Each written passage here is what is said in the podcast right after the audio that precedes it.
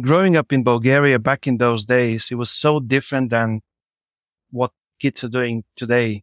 As a founder, you embrace failure. Biggest failure has been overthinking too much about the negative that's happening around me and what people will think of me about what I do.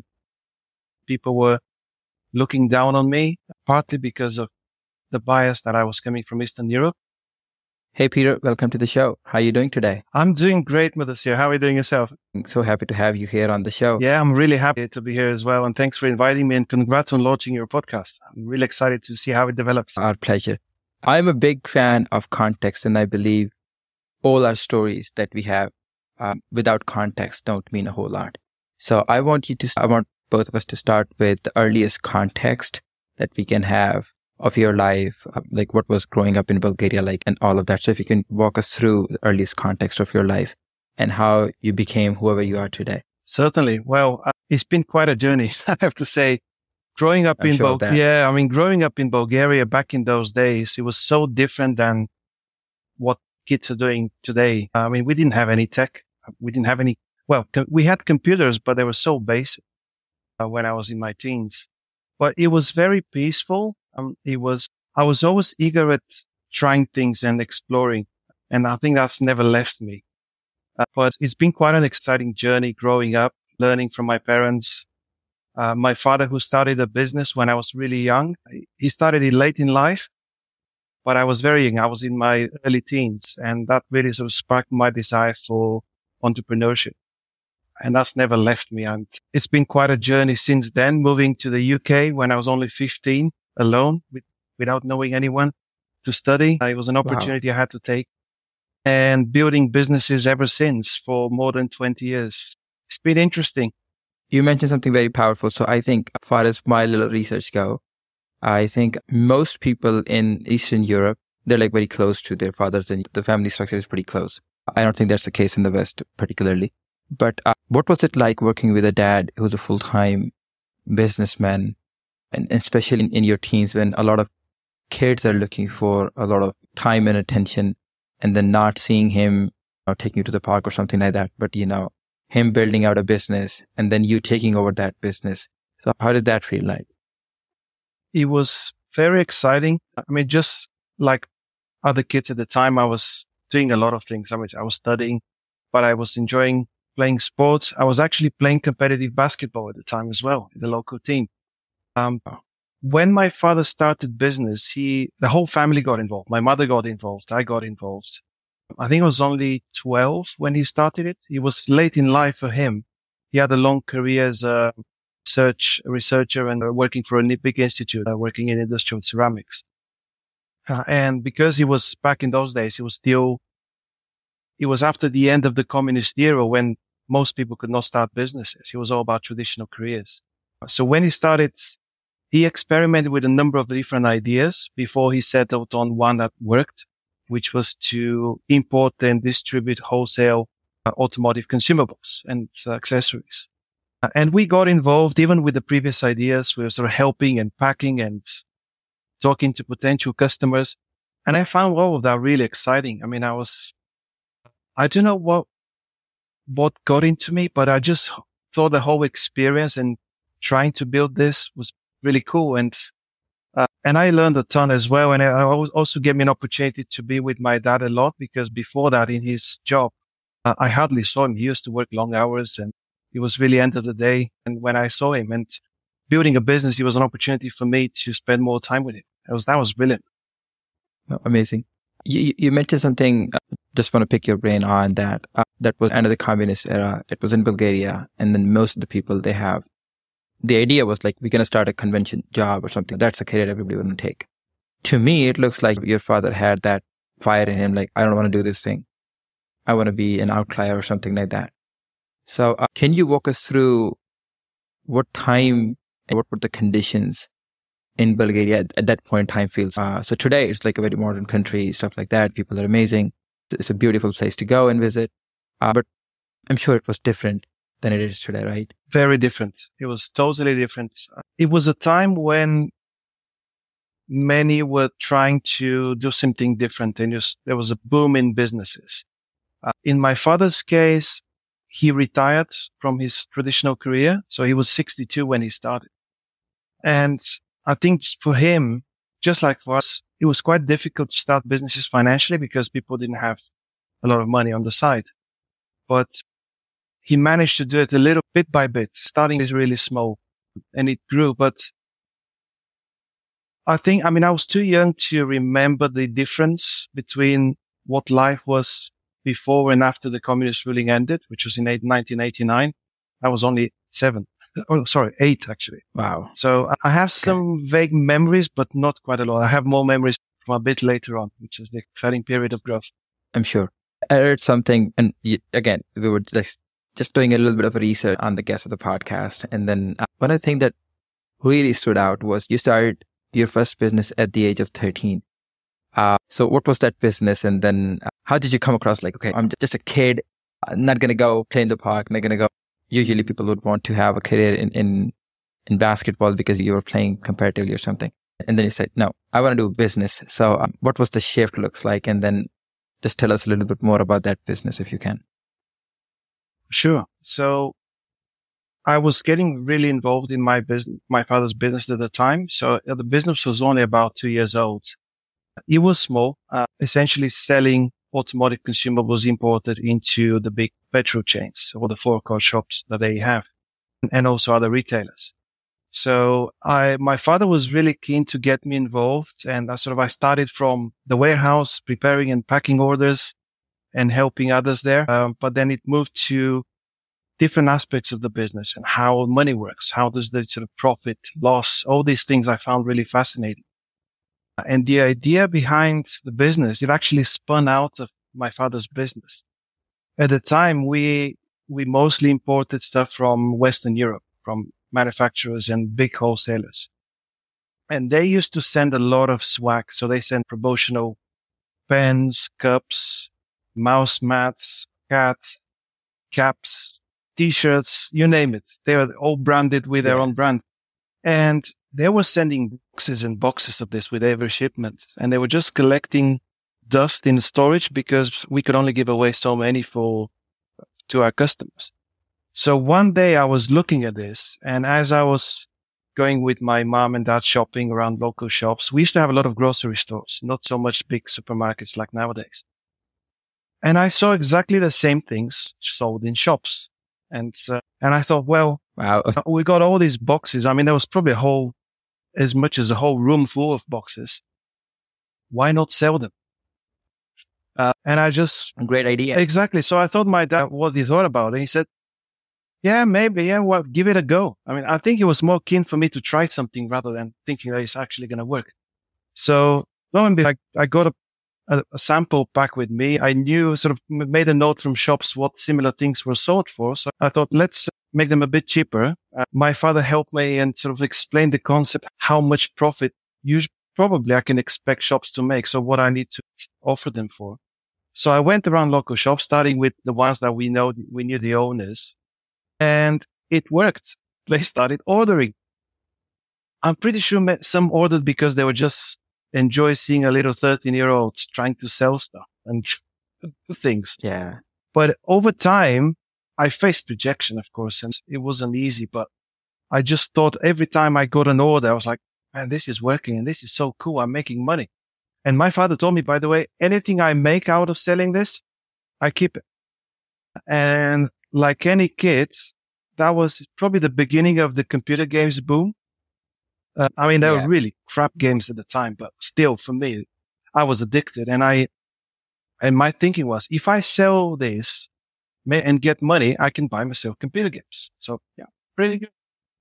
So I kept going and to my surprise, I think in about four or five months, I was making as much as the salary of two people in my dad's business. And I Is kept it? growing and growing. And of course, it, it wasn't going to last very long. But what I found afterwards, one of the shop owners put me in touch with a local company that was printing swag.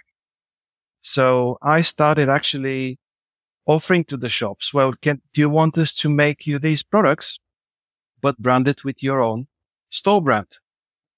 And they said, yes. So I actually expanded on this because I knew that all of the stuff my father had in storage was not going to last forever. I was selling them and I was going to go. So it expanded into actually making orders and coordinating between shops and a local print shop that could print those. So that's how it, uh, it went for about two and a half years, I believe. And then there was about that time, actually less than two, two and a half years, about two years. And it was at that time when I moved to the UK, I got an opportunity to study in the school. I gave that to uh, a friend of my dad's and he continued that. He expanded it for a while and then he sold it off. So you, uh, wow, amazing story. How important is it to have a father who supports you like that in, in your life, early in your life? I think it's really important. Uh, I mean, my dad, like everybody, is not without his faults. Uh, rest in peace. He passed away four years ago, but he, I think one thing that he taught me that uh, was really important in the early stages to believe in myself and try things. I think he realized throughout his career and life that he could not experiment and try different things because of the system, but he experimented and tried things late in his life when the system broke down and became democracy.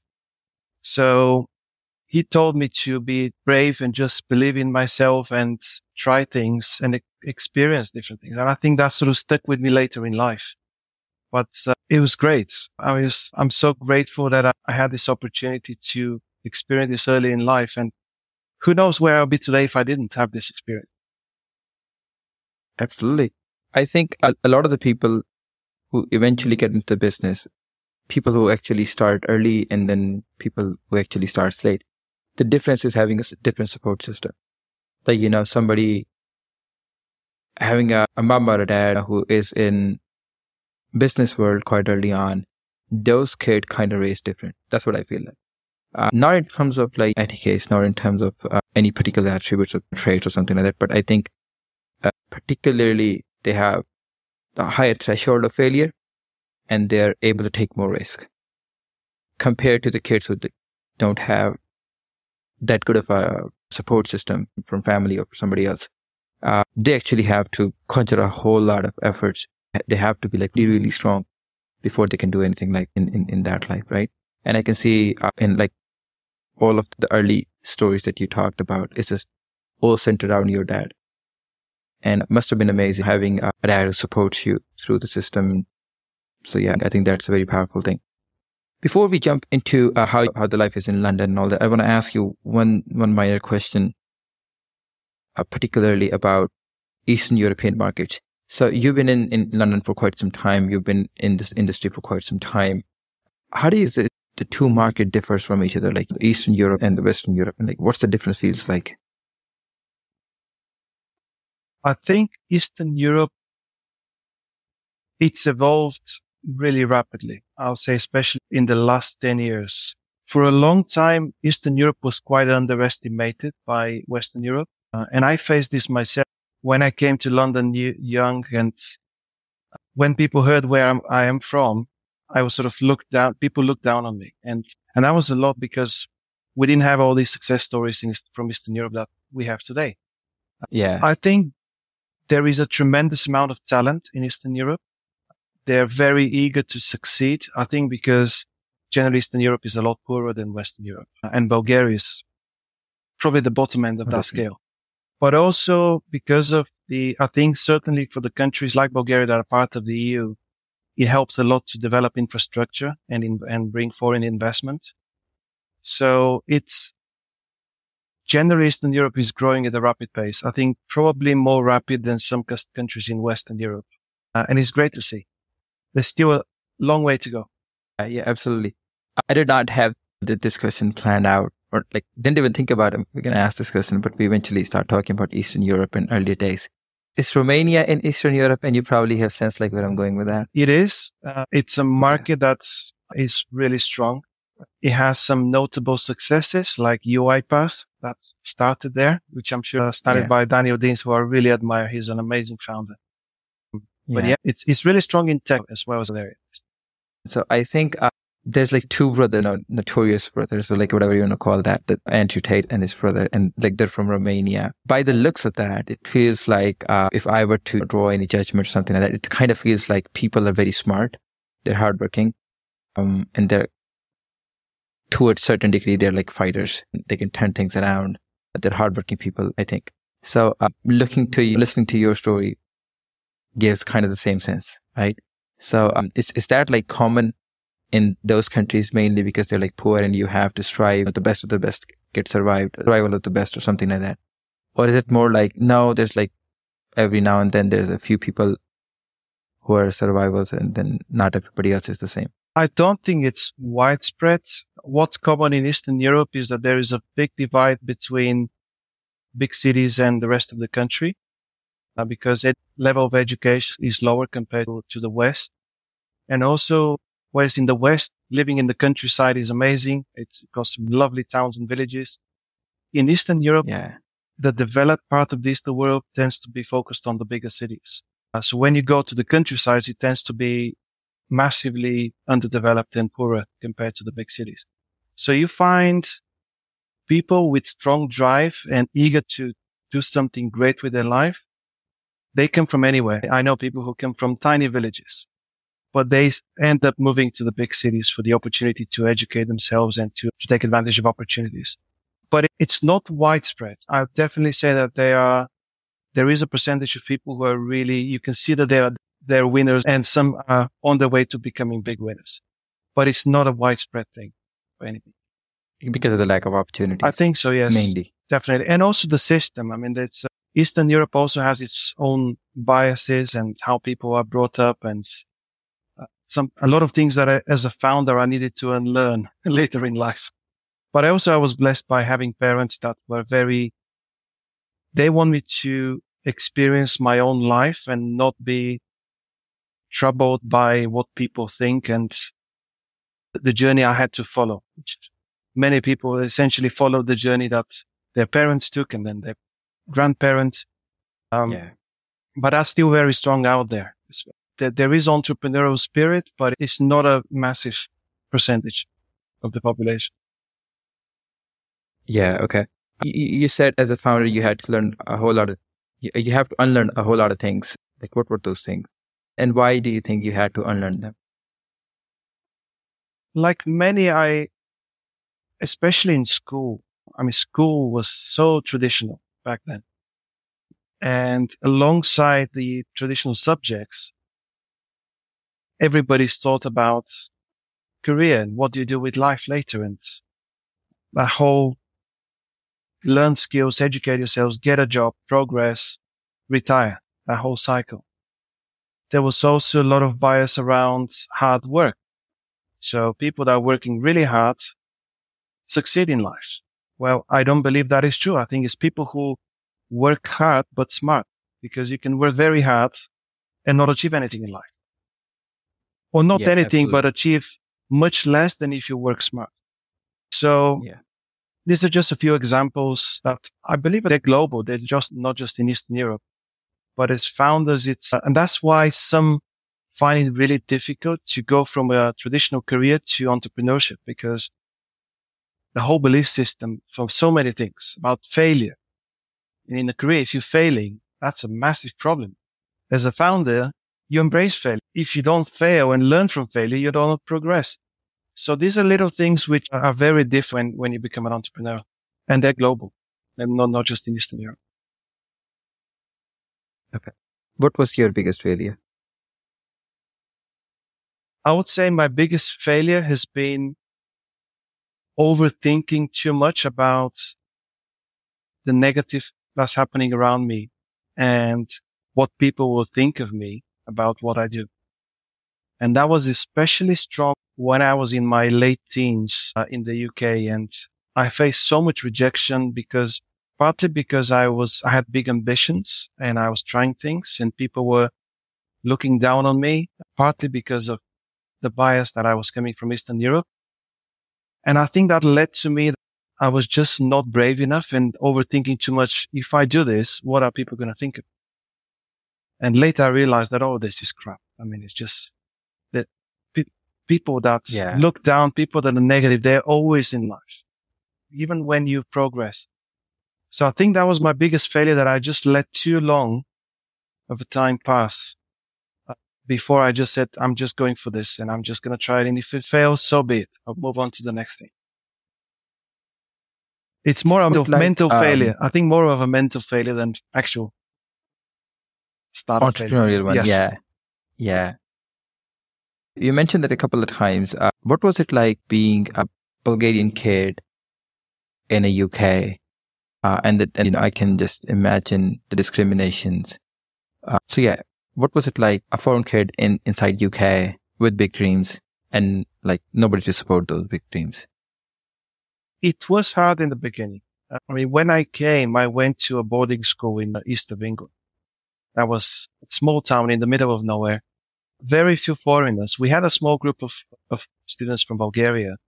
But later on, when I moved to London, uh, that was in 2000, I found it easier because it was more multicultural. Nowhere near as it is today. But it was hard. I think the fact that I was studying at a prestigious university, I went to Imperial College at the time and that certainly helped. Amazing. But I think that was a, there was a period that was really dark where I was almost on the verge of going back home a few times over a period of about two years. Um, And how old were you at that point in time? How so at the were you? time I was 19 when I was in London and I was studying. I went through a really hard time because it was really expensive to be a student in London as an overseas student. And Bulgaria, uh, there was a huge economic crisis in Eastern Europe at the time. So my father's business suffered big losses. Were, it went down quite a lot. So for a period of time, I really struggled financially. I had to take a job. I was working like 80 hours a week and trying to study at the same time. It, in the end, it was too much of a pain. So I went back home. I dropped out uh, and later returned about two years later. But it was, I got an opportunity. I mean, I always wanted to come back to the UK uh, and I had a, so you like the countries, you like the opportunities, you like the whole thing, but it was the circumstances that kind of made it so difficult to stay and pursue the dream. yes, it was difficult. But I, the big turning point was when I decided if I just think about all the problems, they're not going to go away. I need to go out there, meet people, explore things, learn. Internet was still not that developed at the time as it is today, but I, I just went and learned so much uh, about entrepreneurship, about business, about marketing, different topics. And I started going to events. And interestingly, amongst all the rejection and people that were looking down, I found some amazing people at events and, and they opened doors for me. And that's how the whole difficult period sort of started going towards the end. And that was at the time, it was close to that time when the whole financial troubles happened with the university.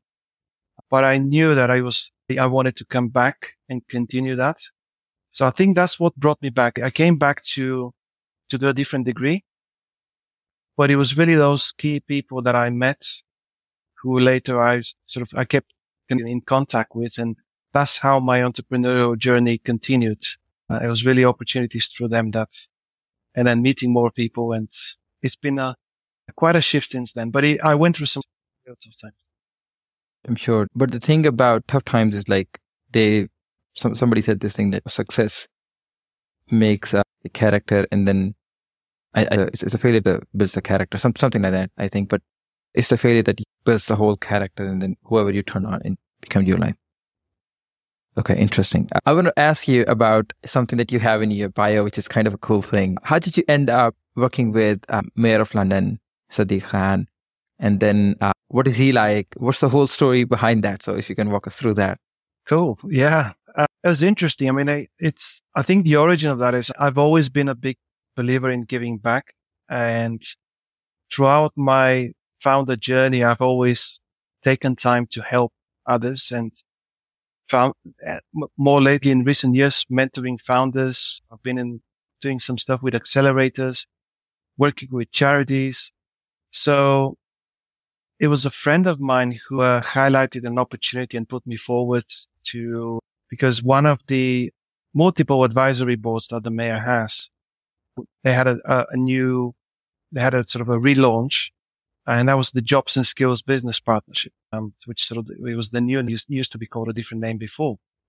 And that's all about working with the mayor to connect business and the government and local government and be, be act as the voice for jobs and skills. So the mayor has a big agenda as part of his overall vision for London to help Londoners get the skills and the jobs that they deserve and get put all Londoners into good jobs. So that part of the board is sort of comprises people from different sectors as well as the big lawyer bodies. And we meet regularly to, uh, to discuss various initiatives that the mayor is launching as well or planning to launch. And it's headed by his deputy mayor for business, Rajesh Agrawal. So the way, for me, it was an exciting opportunity when uh, they had openings on the board. So a friend of mine sort of put me forward. I applied. It, it took a while, but I was, uh, I was admitted into the board. And for me, it's an exciting opportunity because this way I can, as part of giving back, because it's a big one, I can contribute and have my time and effort as put in as part of that leverage so we can help many.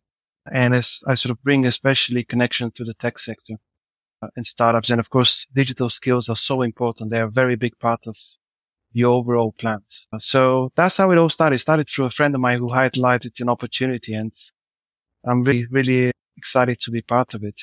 I don't work with the mayor on a day to day basis. Uh, we coordinate mainly through his deputy mayor for business because he is chairing the group. But uh, there's a lot that's happening and we have some interesting plans that I sort of put forward that I'm sure we will be working on but it's a, it's a great opportunity and I'm, I'm happy and I really respect the mayor for what he's doing. I think he's doing some really good work uh, in many aspects of the growth in London and jobs and skills are so important. There's a lot of work, a lot of people who are struggling, who, who need the opportunities and some of the programs like the boot scheme, boot camps, which are now going strong and many other programs, I think are going to make a real difference. So I'm glad to be part of that.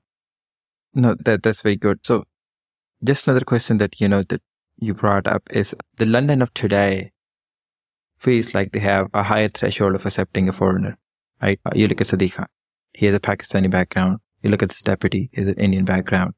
Uh, and uh, I think the ex-prime minister had a similar background as well. I think, and the current prime minister or the ex-prime minister had yes, a similar the background. current one, yes. Uh, and the current one, yeah. Not, not Boris, sorry. Yeah, the, the current one. Uh, how do you think uh, London of today is different from the London of when you were a kid? And if anybody who's a foreigner comes to the UK, do you think he's going to face the same challenges or like not even close to that? To be honest, I wasn't so involved as I am today in the London ecosystem as years ago. So I only observed from my own experience, but definitely today it's one of the most multicultural and open cities anywhere in the world. I think anybody who comes to London feels welcome. I think the big shift, especially in the tech sector, which was not existent back then. Uh, well, it was existent, yeah. but it was tiny. There are so many success stories and not just founders, but people who have built incredible careers. They, they've companies that have grown because of their leadership. And I'm talking people who came from overseas. And it's the same in other parts of the world. I mean, the US has, look at the big companies, the big success stories. A vast majority of those are immigrant founders. It's been, it's definitely more accepting than it was years ago, but it's, I find it's extremely friendly nowadays. It's really, I wouldn't say nobody will face challenges. There are challenges, but they are nowhere near the, what I faced years ago. Why do you think immigrants founder have seen more success compared to the native ones? That's a good question. I think, I mean, I've heard a number of stories and some of the more, the really successful ones, not just in London, but I, some stories in the US as well. People who come from overseas from really difficult backgrounds. They've been in, in such a dark hole that there's really no deeper to go than where they've been. So they have the drive and motivation that many others who have a, a better start in life face. So I think it's down to motivation to succeed from coming from a difficult background. But also I think it's places like London, places like the big clubs in the US. They're a magnet for talented people. So people recognize the opportunity because you get talented people all over the world. I mean, I know amazing people from all across the world, but they realize that to, to make something with their talent, they need to be where things are happening and op- opportunities are. So I think that's the reason why we see so many in London, in Paris, in all across uh, the, the Western world.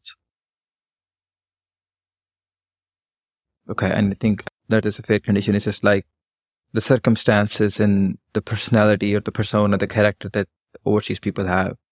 Just being so talented and not having enough opportunities uh, to fulfill the dreams or something like that. And they eventually come to the land that has the opportunities, uh, provides the infrastructure. And then those people just, the sky is the limit for those people. So, so yeah, I think that makes sense. So, uh, and they don't give up. and you, they typically don't give up. Yeah. They're really driven. I mean, I know people, yeah. I know a guy from India who came from a really poor village. I mean, my goodness, he's a, he's like a fireball going, nothing can stop him. It's amazing. Just the focus and just the motivation is so hard, so, so big. Exactly. It's just like, like you just can't break me, right? Something like that. Exactly. Exactly. Yeah. And you particularly don't find these traits in uh, in people who kind of grew up in with all these privileges. It's just like, yeah, just life is just normal thing. Uh, yeah. I, I mean, I know Westerners who are really driven. I think it's all about upbringing. I mean, I know people who were born in wealthy families and their upbringing was different, but they were raised in a way to respect people and to get through your own challenges in life. And those people can achieve, go on to achieve really good things. But for others who found it very easy in life earlier on, they don't seem to be as driven as much as those who come from a more difficult background. It's difficult to generalize. It's very difficult to generalize. It's, uh, it's very individual. Yeah. What drives you to get up every day and striving for that success that you have in mind? And I'm sure you have seen quite a lot of success. And then, yeah, what drives you? What motivates you to just get up, go grind every day? for me, one thing I really discovered is over the years is the most important thing is to be passionate and really enjoy every day, enjoy what you're doing. And I just love the founder journey. I mean, for me, the exciting building something with that team spirit and building something and exploring and creating something that makes a difference. For me, that gives me the energy. It used to be, I used to be driven by money, like in my young days, like many, but that over time yeah, changed. Yeah. That changed a lot over time. Yeah, yeah. Now it's really, I'm still don't have a massive win like some of the ones that you see in headlines. I've had a few successes. One is a seven figure, one is a low eight figure, uh, which are brilliant. Uh, but it's not so much the money. It's really the journey and creating something that makes a difference. That's what gets me going. And, and just being in that tech space, I wasn't always in tech. A lot of my background is non is traditional businesses. But being in tech is just a different world, different experience. And, and it's the whole buzz and excitement that keeps me going every day. So you think eight figures is not a big success? Okay, well, we'll come to that later on. it, it is. I mean, it is. I mean, I haven't exited. That's actually, it's, it's my, that, that business is my father's business, which was very small, but then I scaled, I took over and scaled it. So it's not exited, but it's uh, it's definitely a good success, big success for me for sure. But it's not it's nothing yeah. like uh, those that many aspire for and the ones that we know and see the headlines. I've got a good yeah. feeling that what we're building now in my current startup has the potential to go very big, but that's a different topic. Let's talk about what you're building today. Sure. So it's called Smart Migrator. Uh, it's a really interesting idea in the cloud space.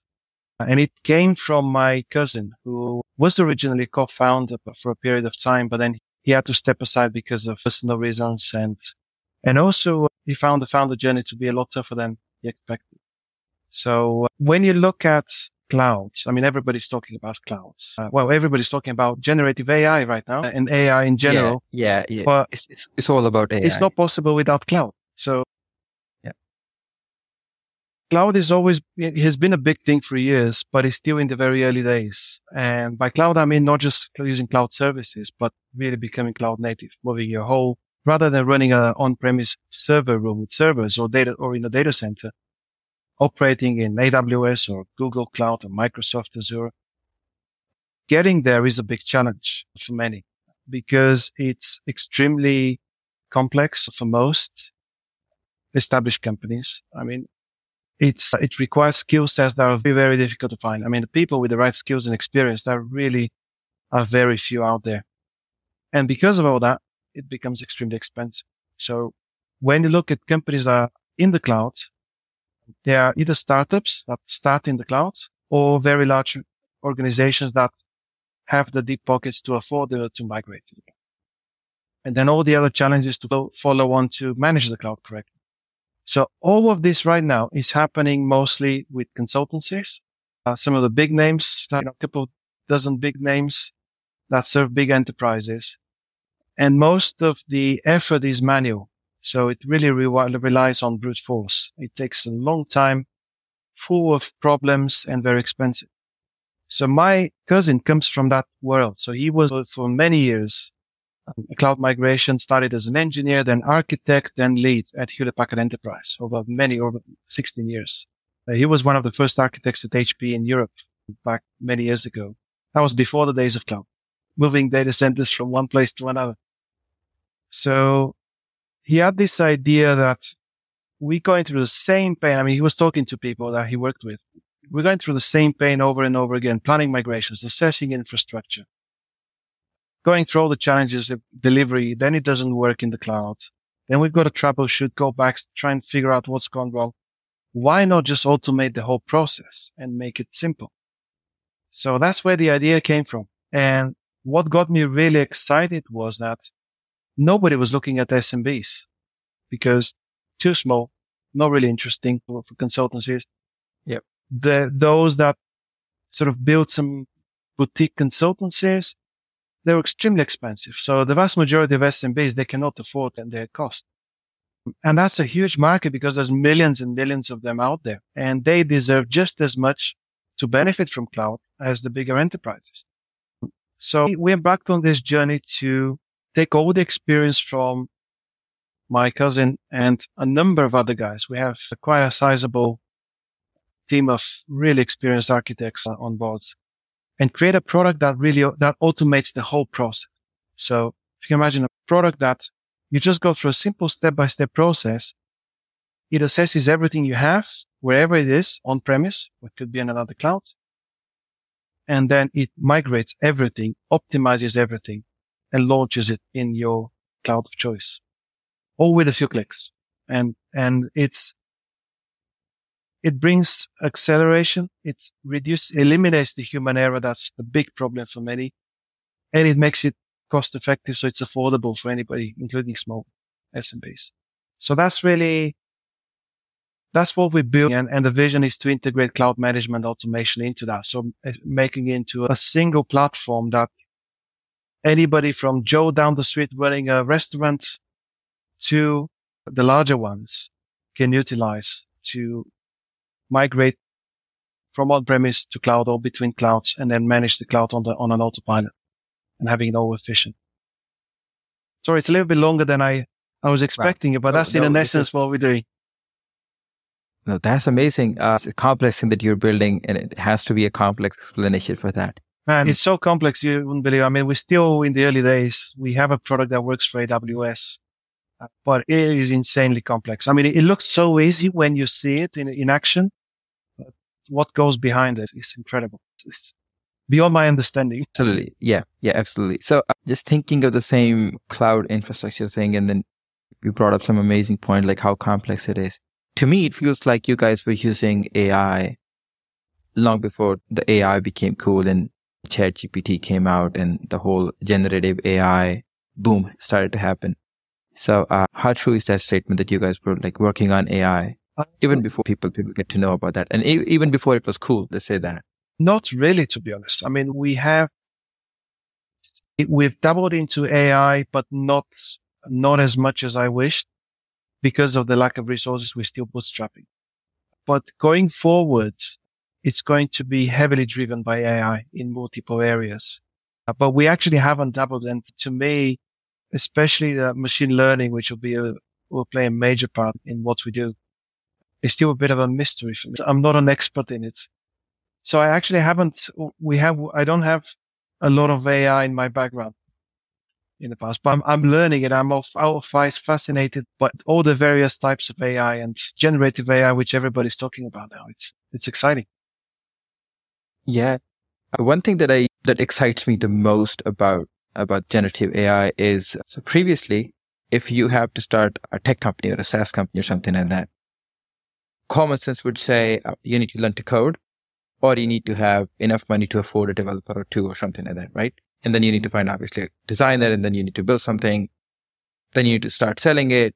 And I think even the start selling it quickly part came later down the road. People usually start like building this thing from ground up. Once it's there, then people start marketing it, but kind of different, shifted from that.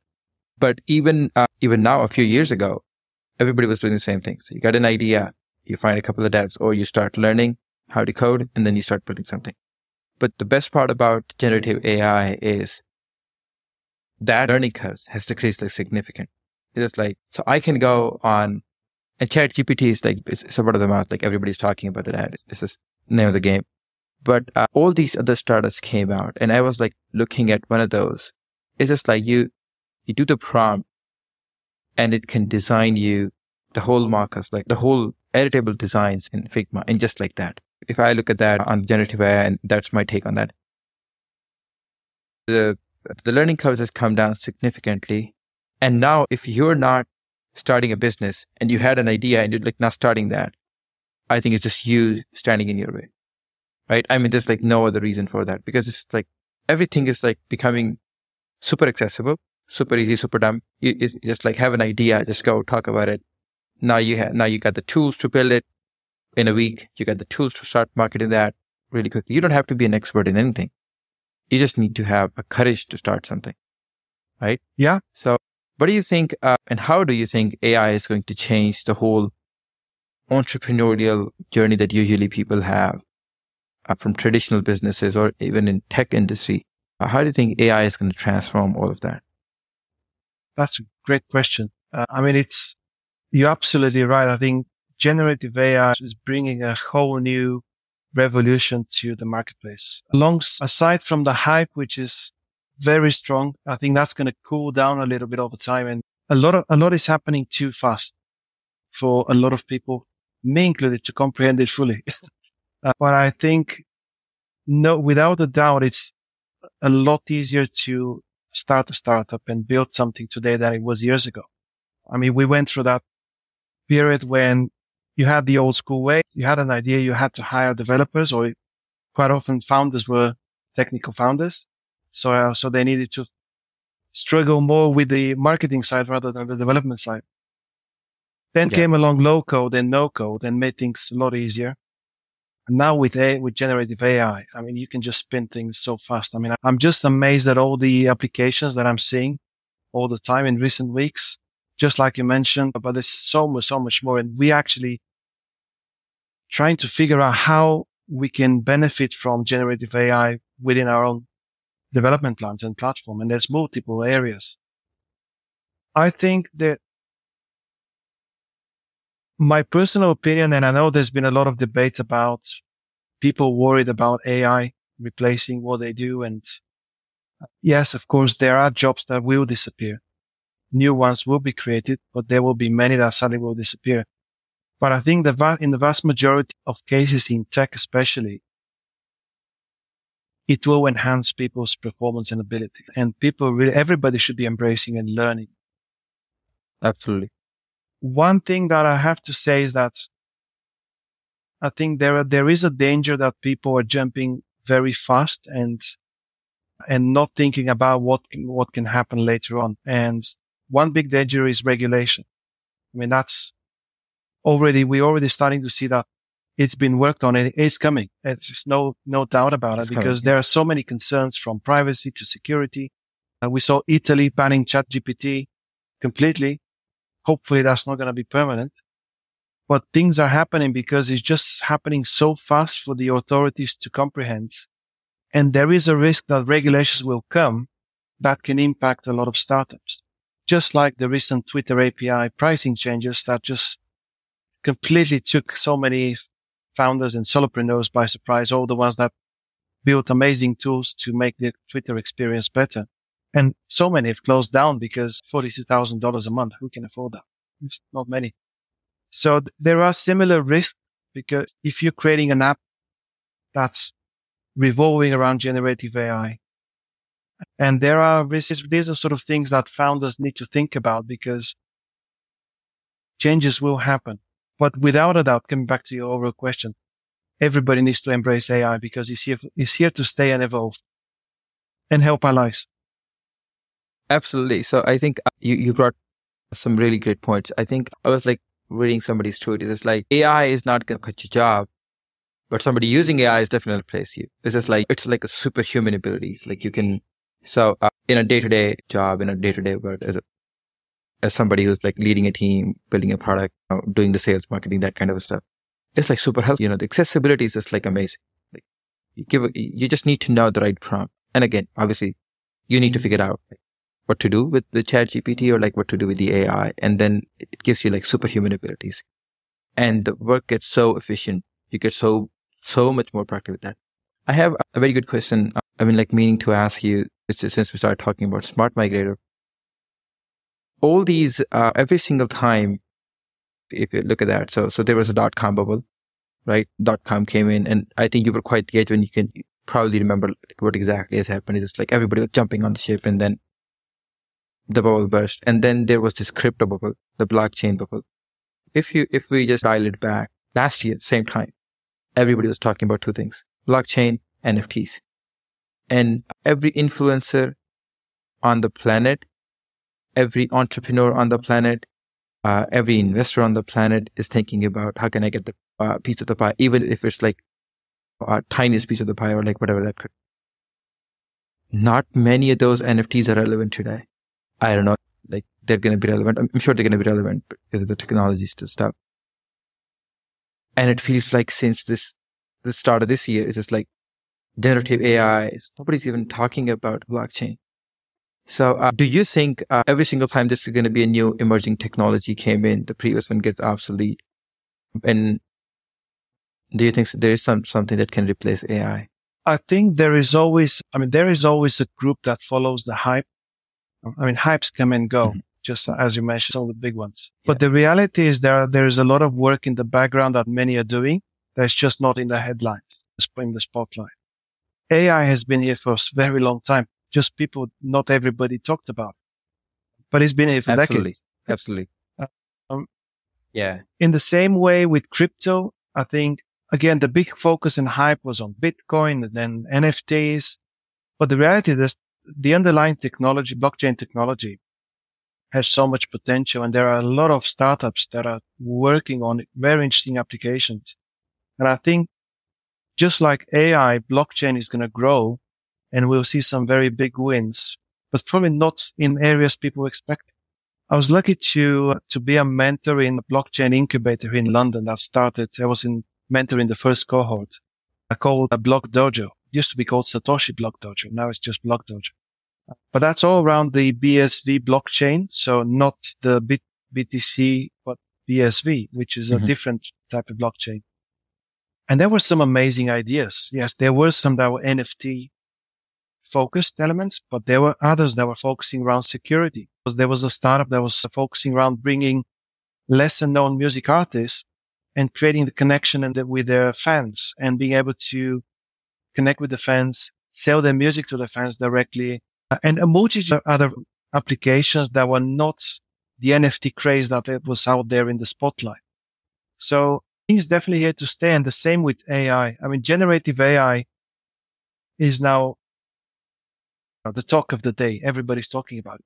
Over time, there will be the next thing. I think there's a yeah. thing about robotics. One very cool startup that I'm following closely is Figure that a founder called Brett Adcock is launching with the world's first autonomous humanoid robot.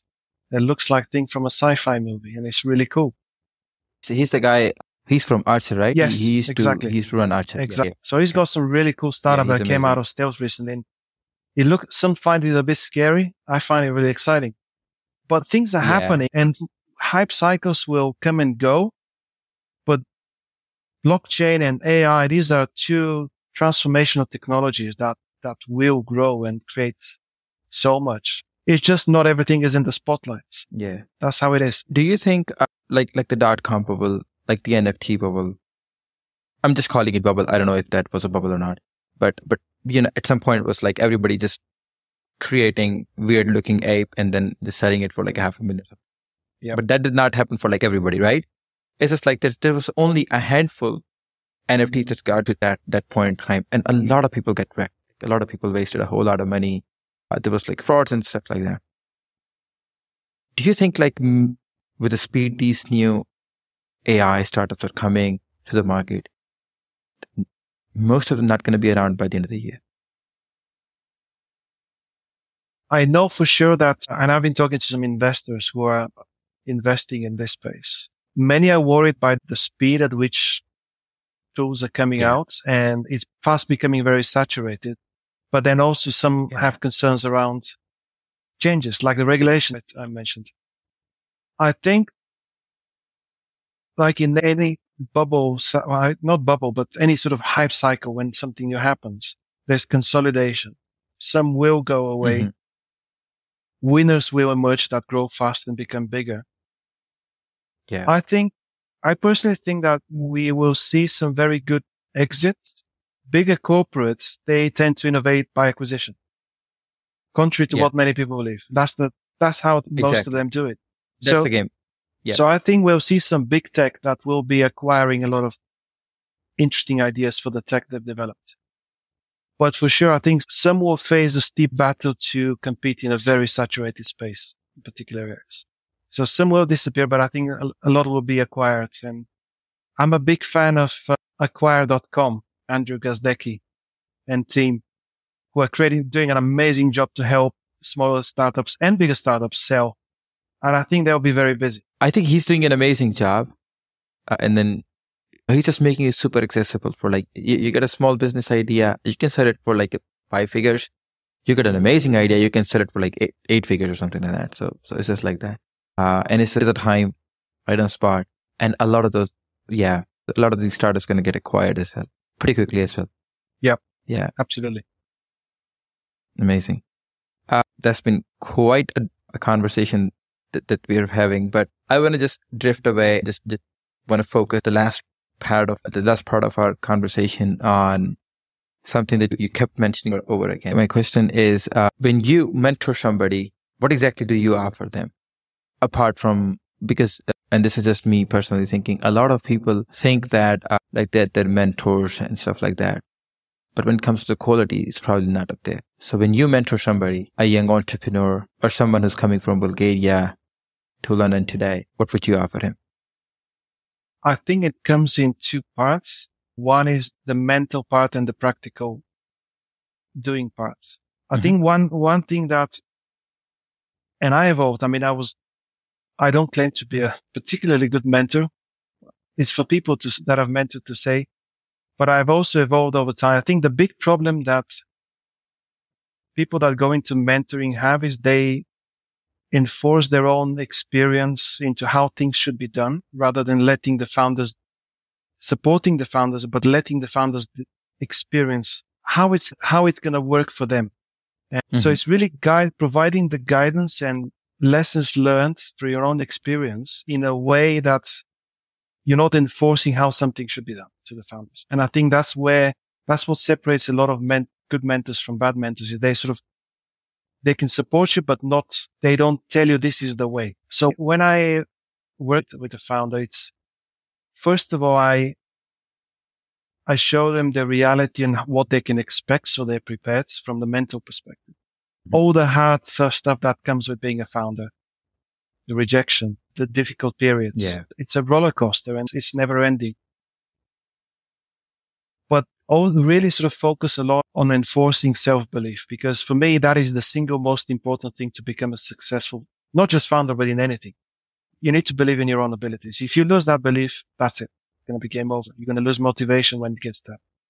So really for people, I spend a lot of time working with them to, to under, to get them to understand their strengths and to reinforce the self belief that they can do it and anything is possible and nobody can tell them they'll fail because it's really, they'll fail only if they believe they'll fail. So I spent quite a bit of time on that. And then the rest is really looking at the practical aspects of what they're building and their journey and their experience as well. And really sharing my things that I've learned from my experience that are potential dangers and, but letting them decide for themselves because everybody's got to go through the pain and the failures. It's, we, I can't save them yeah. the pain. I can just make them aware of things that may help them make it less painful along the way. And I think it's that light touch.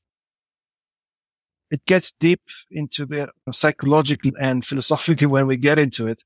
But I've got a very simple mm-hmm. and practical approach and that I sort of guide them and I'm always around to help and answer questions and sort of, but let them go through the journey, not trying to be kind of like a, somebody holding them.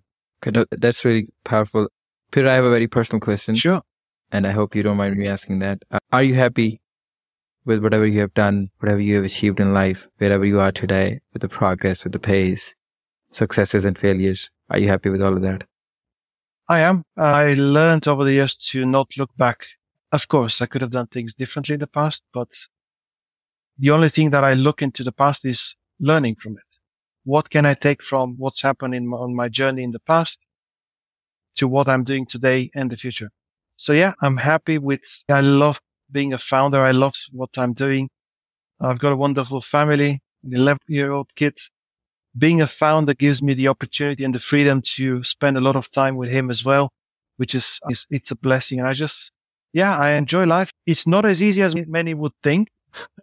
Uh, yeah, yeah uh, not a lot of people agree to that. Yeah, like you, you as a founder, you can spend a whole lot of time with your family. It's just like it's a grind actually. It is a grind, but it's, I think the freedom is the most important thing and the biggest benefit in being a founder. You've got freedom to control your time, what you're doing. You know why you're doing things and you've got the freedom to do.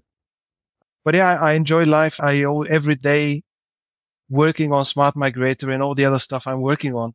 It's exciting. You never know what the day will bring. And I, and I just enjoy life. Yeah. Lots of challenges every day, but that's how it is. And I just, you've got to enjoy life because life passes quickly.